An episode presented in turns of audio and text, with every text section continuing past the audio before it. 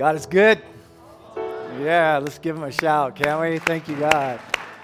All right. Thank you, guys. Thanks for leading us uh, in that worship set, and it's beautiful, beautiful. Um, yeah, yeah. What he would do to come after us. God is awesome. I uh, just want to celebrate a, f- a few things here that I observe happening in the body.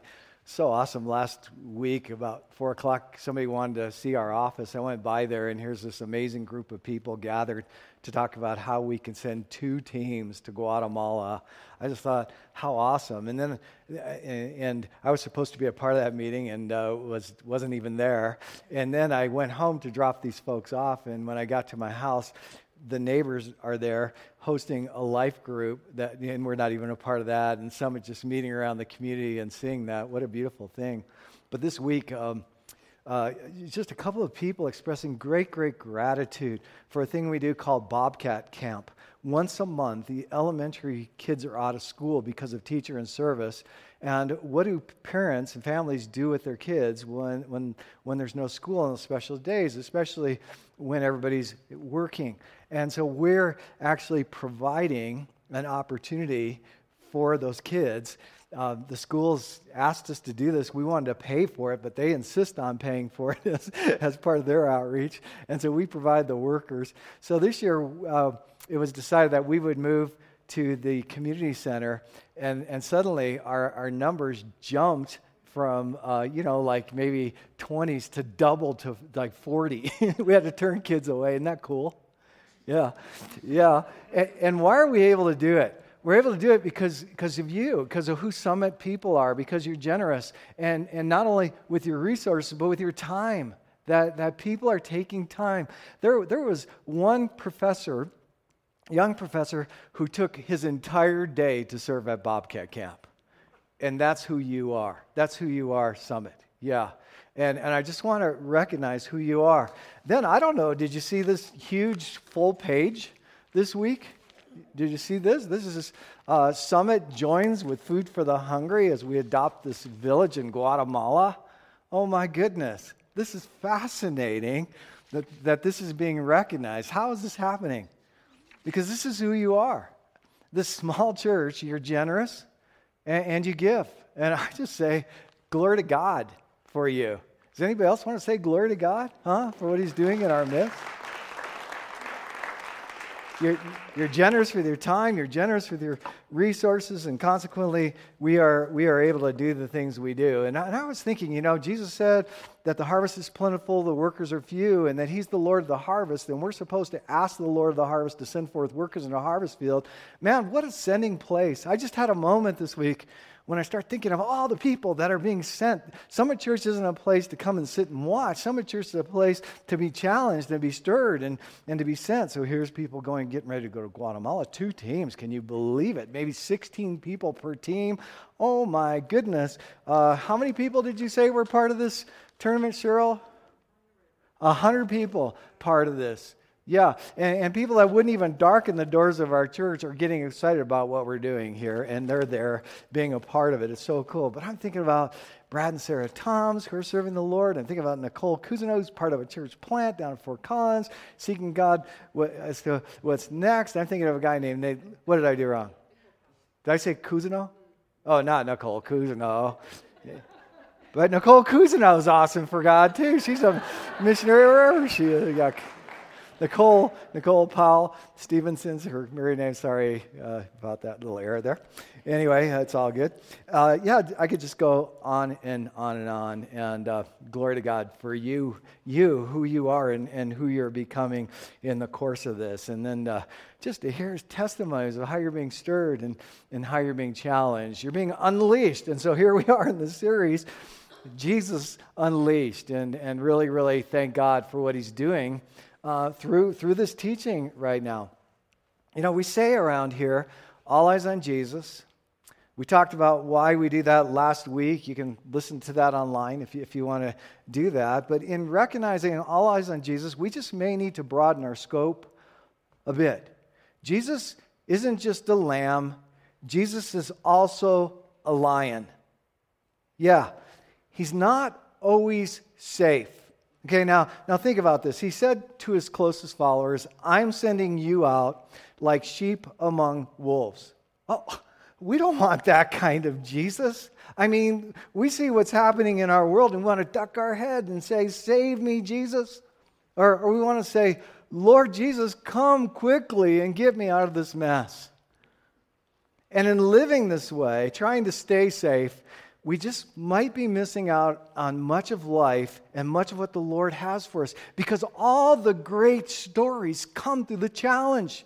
They come through the hardships. They come through those impossibilities that somehow are broken through. Jesus unleashed. So I'm thinking about this, and I'm I, I, I had this old joke that I used to tell, and I wondered where I'd plug it in, so I'll plug it in this week. This preacher, you know, he's got a, a lavalier microphone, one of those that clips on your tie, and, and it had a cord on it dangling like this, and, and with a red face growl, I mean, he's into it, and he's shouting at his congregation, leaning in and getting just as close into their faces as he possibly could. And just then a little girl taps her dad on the leg and says, Dad, if he gets loose, will he bite? Yeah, Jesus unleashed. He's not always safe. So if you read in between where we were last week in Mark one and where we are today in Mark two, Jesus is performing all sorts of miracles. The result, the word is out. Crowds are, are huge, and now we begin to see some wolves showing up. Okay, so chapter two, verse one. Now get the image of what's taking place as we read this, this scripture, because that's what Mark is all about. He'd, he'd rather show us than tell us. It says, a few days later, when Jesus again entered Capernaum, the people heard that he had come home. Now, if you remember last week, we talked about Jesus being from Nazareth, and now it's saying Jesus came home to Capernaum, okay? Big difference going from the hills to the seaside. It's because this is where now Jesus has set up shop, in Capernaum. Verse two, they had gathered in such large numbers that there was no room left, not even outside the door, and he preached the word to them. Some men came, bringing to him a paralyzed man, carried by four of them. Since they could not get him to Jesus because of the crowd, they made an opening in the roof above Jesus by digging through it, and then lowered the mat the man was lying on. When Jesus saw, whose faith? Their faith.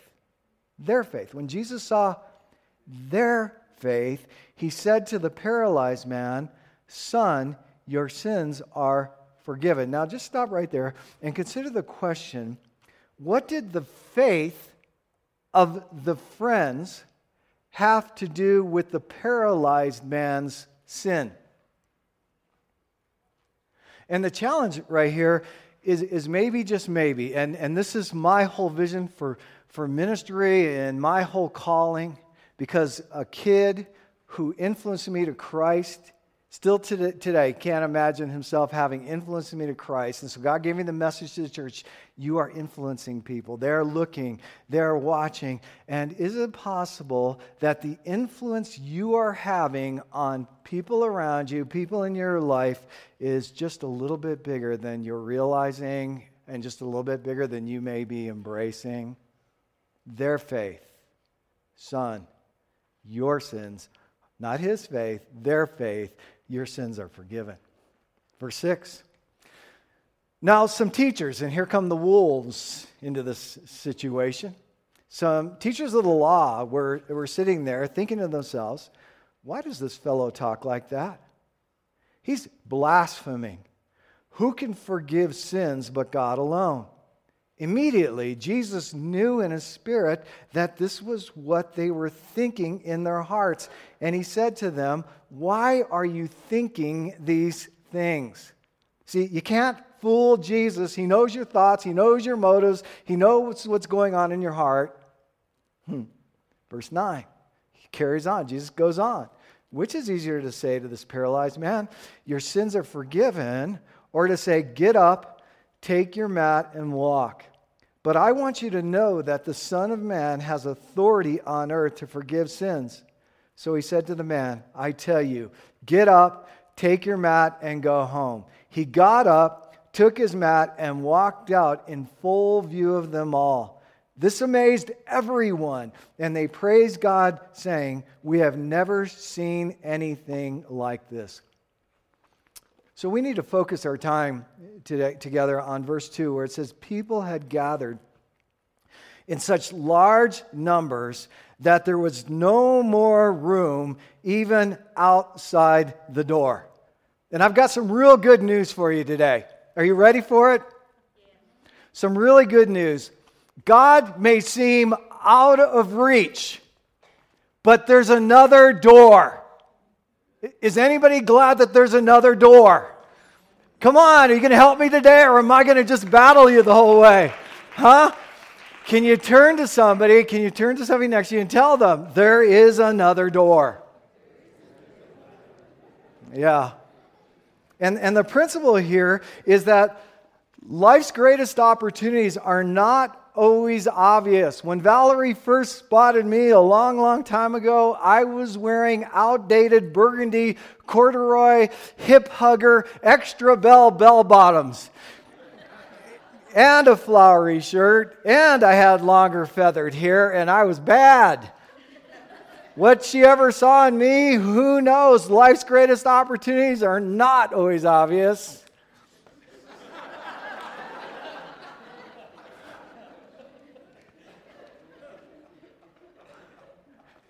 God called Moses to lead the Hebrews out of Egypt. Moses wanted a sign. God just said, what's that in your hand? Pointing to his shepherd's staff. People expect Jesus to show up with trumpets blasting, red carpets being rolled out, but when he showed up in a cattle stall, people missed him. Jesus made some folks really upset when he didn't get to his friend Lazarus in time to heal him. But there was a greater miracle in Lazarus' death. It's called resurrection. That's the God we serve. Life's greatest opportunities, sometimes, oftentimes, we miss them. And so Mark tells us that Jesus was teaching. The crowd was so big that there was no getting to him. Then here comes this group of friends. Four of them are definitely carrying this man. All of them had hopes of getting their friend to Jesus, but the obvious path was blocked. And the good news, the interesting news, is that there's at least four doors in this passage. And the first one, I'm sorry to tell you, is the door of disappointment. Door of disappointment. There's a door of disappointment. Now, now think about it. Imagine this is you. You've carried your friend to Jesus. Who knows how far you've come or how much work it's been to get him to Jesus, only to find Jesus is out of reach. And if this had been most of us, if we're really going to be honest, we probably would have given up. You know, I'm not so sure it's God's will for you to be healed today, because if it were, he would have opened the door. And as your pastor, I just have to say, I'm not really a fan of this business of open door, closed door theology, because yes, I believe God directs us, but I also believe that some of life's greatest opportunities on, are on the other side of what looks to us like a closed door. Yeah, this crippled man had a lifetime of disappointments. His friends, they're not going to let this happen today. They looked at this door of disappointment and they said, we didn't carry you this far just to turn around and get you home. We will find your way. It reminds me of an old church song we used to sing. I bet some of you know it. The words are, my faith looks, anybody know the next word?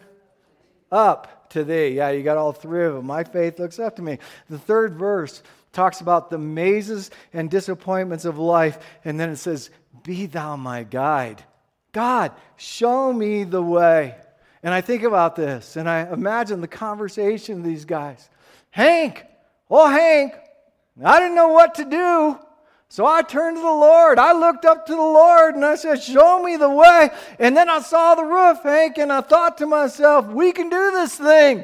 Well, shoot, Wilbur, that's a great idea. And sometimes we just need to look up to the one who's above life's disappointments and just getting our eyes on him.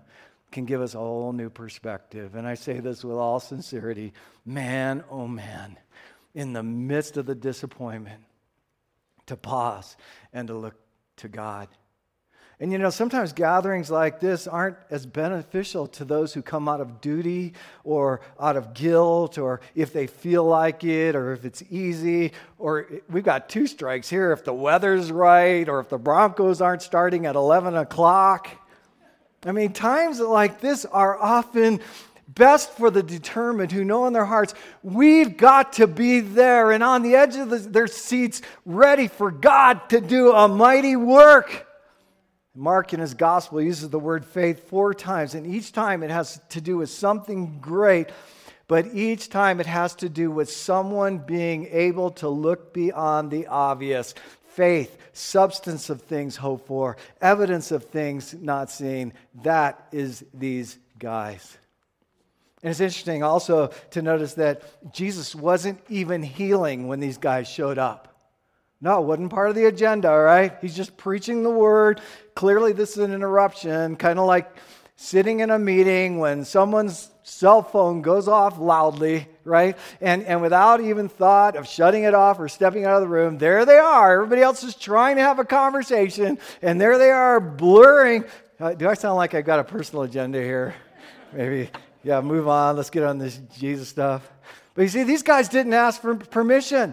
They didn't care if it was messing up an agenda. They were determined. And what we need to hear is that some of life's greatest opportunities aren't always obvious, and oftentimes they show up in the form of an interruption. Are we ready, ready? I love that position, you know, ready, ready. Any way we need to go, we're ready to go that way. Matthew wrote about this same situation saying this. He said, some men brought to him a paralyzed man lying on a mat when Jesus saw their faith. Did you notice what he left out there? He didn't say anything about the roof. Okay? Now, uh, for, for all of you people who love background in, in Scripture, do you realize that it's often believed that potentially this isn't even the Gospel of Mark? That potentially this is the Gospel of Simon Peter? And the possibility that someone like the young man John Mark sat down with Simon Peter and said, tell me your side of the story. And so here's John Mark, young John Mark, transcribing every word for Peter. It's the Gospel of Peter, potentially. And it's also interesting to note that some believe that this story that we're reading today happened at Peter's house. Now think about this. Matthew remembered the part about the healing, but he forgot the part about the roof. Peter didn't forget the roof. Why? It was his roof. Yeah.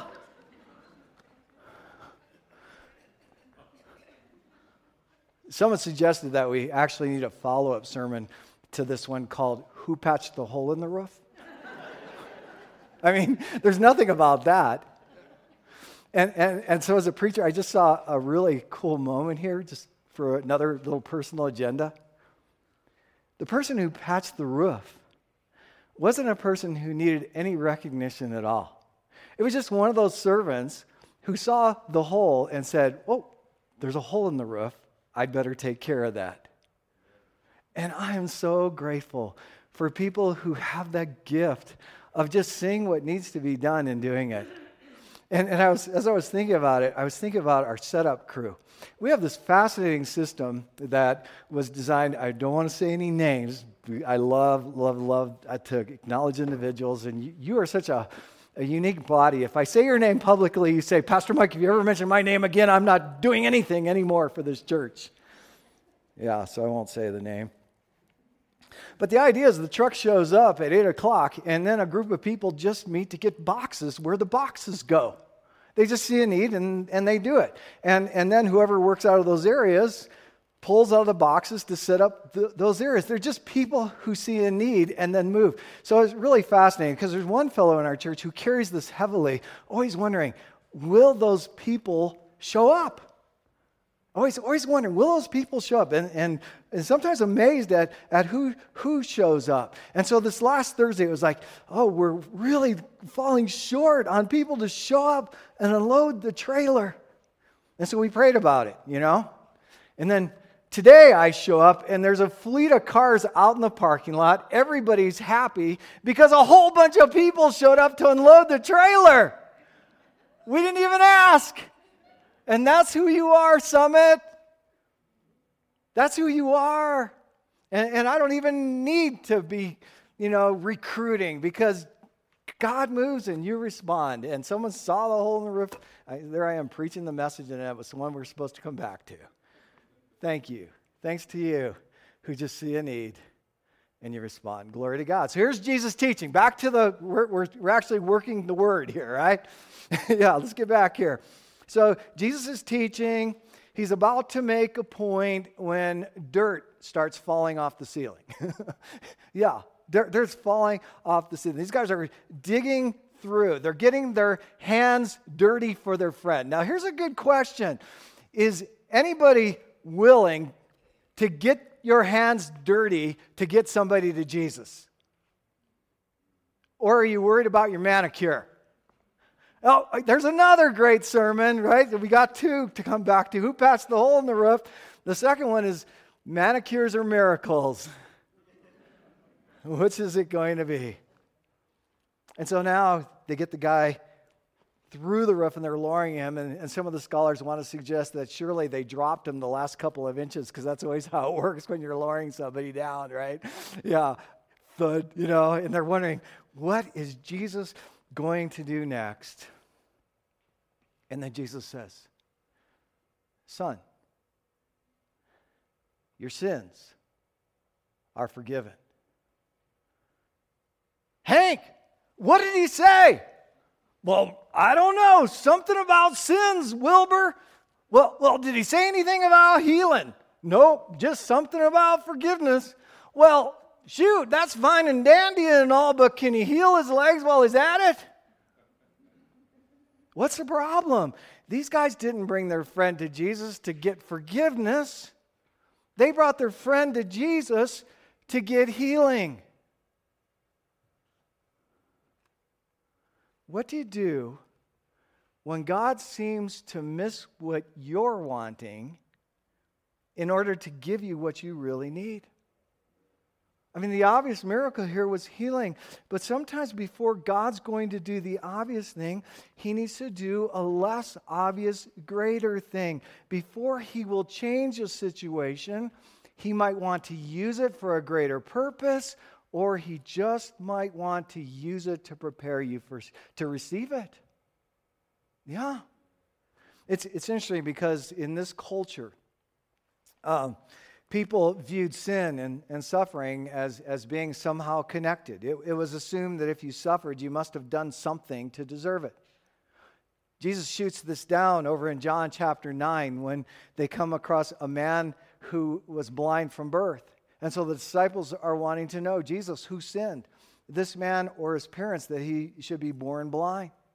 And Jesus said, guys, it has nothing to do with anybody's sin, but this has everything to do with an opportunity for God to show his power.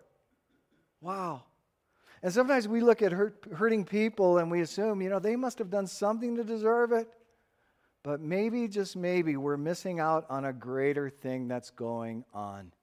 Maybe, just maybe, he wants to do a greater work. Maybe he's wanting to teach you something. Maybe he's wanting to somehow use you in the process. I am so glad that this man had friends who were willing to carry their friend to Jesus. Yeah, door of disappointment. There's a second door. It's a door of opposition. Yeah, please hear what the Spirit of the Lord is saying this morning. When Jesus saw the faith of these men, you ready for this? He forgave the man. When Jesus heard the thoughts of these critics, these haters, these wolves, he was unleashed and he healed the man. Now think about that. The friend's actions brought forgiveness. The opposition's thoughts brought healing. Can I just say, praise God for the opposition? Has anybody ever tried to stop you, doubted you, put roadblocks in front of you, been critical of you because of something you're doing, questioned you? I mean, it reminds me of how the book of Philippians starts off. Uh, Paul said that he was needing to stay in Ephesus, be, you know, not because the people were friendly or because the food was great, but because God had opened great doors for, for ministry. And then he said, I know this because the opposition is so great. And truth be known, what the enemy has done to try to stop me, God is using to make me all the more effective. Huh. Now here's an irony. The guy who was needing Jesus' help and knew he needed Jesus' help and knew he needed to get to Jesus couldn't get to Jesus through the front door because all the haters were taking up the front seats. And the result, story is all the better. Without the haters, there would have been no need for a hole in the roof. Without the haters, no one would have asked the question, who does this guy think that he is, forgiving sins, thus allowing Jesus to prove that he has the authority to forgive sins? Hmm. Yeah.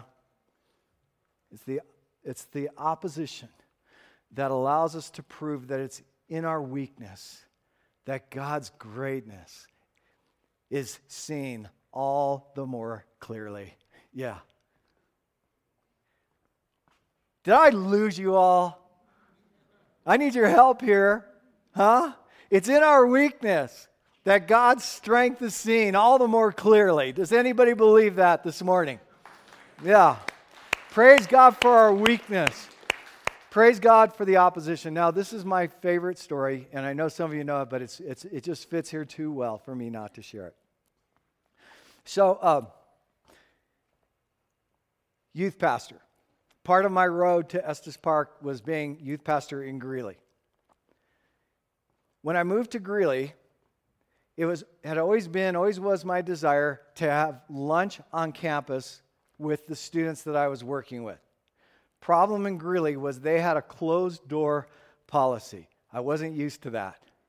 In other words, I, as a youth pastor, could not get on campus to sit in the cafeteria with the kids that I'm working with. So I prayed about it. Others prayed about it. This was really a burden to me. I asked people, would you just pray about this? Can't get in. Door is shut. And then one Wednesday night, a group of students showed up at youth and told me about a starting football player, a star, who happened to come to our church.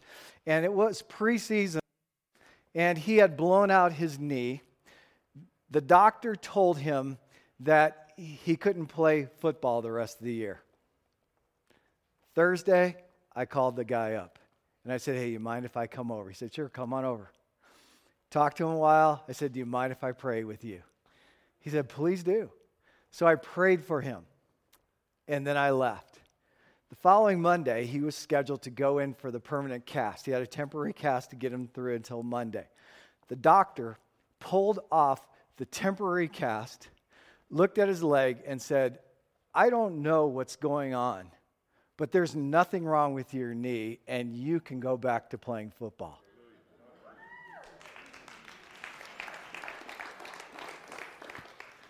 So, I get a call from the Greeley West coach, Pastor Mike. He didn't even know me, right? I heard what you did for Eric. Wow, I didn't do a thing. Right? But I heard what you did. And I'm just wondering, would you consider being the chaplain for our football team? No, I don't want to do that. Because of the opposition, there's a great story to be told. And now I didn't have to worry about open door, closed door. I was part of the team, and I was invited on campus. Yeah, and I just have to add that the quarterback of that team today is in full-time ministry. Some of you know him, and if you want to know him, you ask me later. I'm not going to say it here, all right? But here's the challenge.